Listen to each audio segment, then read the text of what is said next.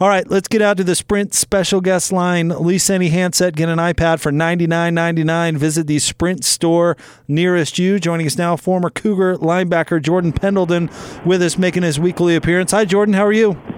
Jordan, you with us? Yes, yes. Oh. Sorry, you're kind of out there for a little bit. Oh no, you're good, man. How are things?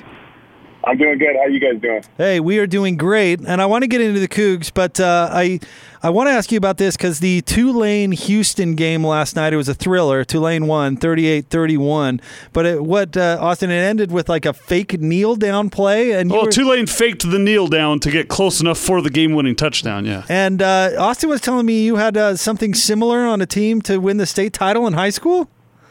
Yeah, yeah, I actually did. So, yeah, we were playing Alta. This is my senior year.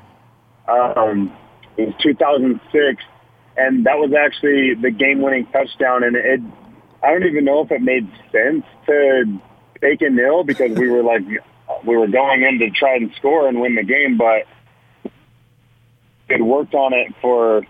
We just kind of barely put it in, like in the playoffs something that if we needed to come to it like a magical moment, we would throw in.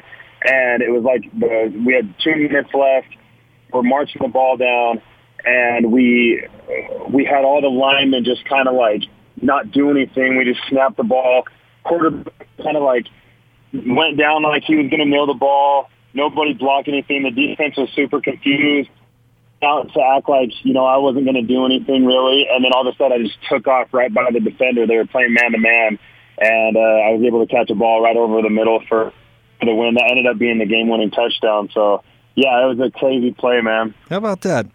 Uh, let's talk about last week's game for a minute. Uh, Jordan, big win for the, for the Cougs over USC, obviously. But I was so impressed with the game plan from BYU and Coach Tuiaki. Uh, they just kind of preyed on that USC arrogance where they were going to try and run that air raid regardless. And they, that, especially the defense, I thought really balled out. Yeah, no, it, it was a huge win, and I was actually I was able to go to that game, and what a game to go to! I just thought um, I thought we played well on both sides of the ball. I thought we did great things, but I thought our defense really performed well, and it, it just looked like we were. It, it looked like we had some confidence to us, and I think that was the main difference. And and honestly, I think a lot of it stems from that that win at Tennessee. I think if we don't win that game at Tennessee, we we could have easily started on three. And I felt like that win gave us a ton of confidence coming back home to play in uh, LaVell Edwards Stadium. So talk about kind of parlaying that confidence because I'm sure those guys are just riding high in going into yet another underdog situation where they're playing yet another big name team. True, it's at home, but how much is that confidence going to be in a, fa- uh, a factor again this week, trying to slay another giant?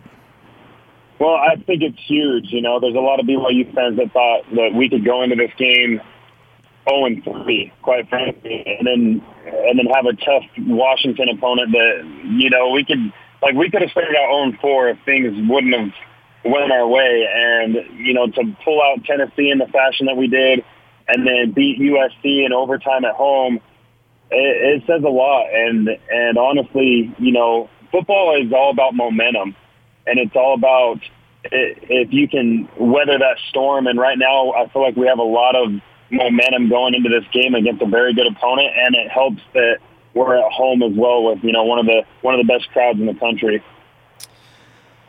The run game, Jordan. I want to talk to you about that a little bit, and I, I chatted with this uh, with Gordon yesterday. But um, having, I think Lopini Katoa is is a really good player, and I thought he did some some nice things last year, and, and certainly is a is a good running back. But having just Lopini as opposed to this year, where you've got uh, Ty'Son Williams and you've got Esukpa and you've got Katoa, how much is that an advantage for the offense to have three running backs of that caliber to take some of the pressure off Zach Wilson? Well, it's it's huge, and you know it's it's one thing to have one great running back. You know, like we had we had Williams, which who, who was awesome, and we could just rely on him game in and game out. But there's something to be said about having two to three guys that can go in and kind of share the share you know the the offense by committee, and it presents challenges for the defense. Anytime you have a running back that's coming in and every, you know they're they're capable, but they're also they're fresh, you know, fresh legs and and the, the ability to rotate in and out like that and not really skip a beat. It's a huge it's a huge problem when you're a defense trying to to defend that, and then also you know it just helps Zach out so that he doesn't feel like he has to do everything. You, you know, has to put too much on his shoulders, and he can relax and and play his game. What do you think makes Chris Petersen such a great coach? I think he's I think he's a very smart X's and O's guy. Um, I, I think he, when it comes to his knowledge in the game of football, I think he's one of the best coaches in the country. But I also think he's just very good with his players as well. His players, they buy in, they believe. You saw what he did at Boise State, and I was able to actually uh, train Kellen Moore for a little while, who is now the offensive coordinator for the Dallas Cowboys. You know, he played under Chris Petersen, and I just think, and, and just talking with him and his experience playing with with Coach Petersen, um, you you can just tell that he's a he's a players coach. His players really respect him. But when it comes to X's and O's, he's he's a very smart individual. But most importantly, he knows how to. Um, you know, there's a lot of coaches that are that are smart, but it, you have to be able to portray that to your players and have them go out and be able to do it because you can be as smart as you want, but you're not the one out there making the plays. And you know, he does a very good job of getting his players to buy in wherever he goes.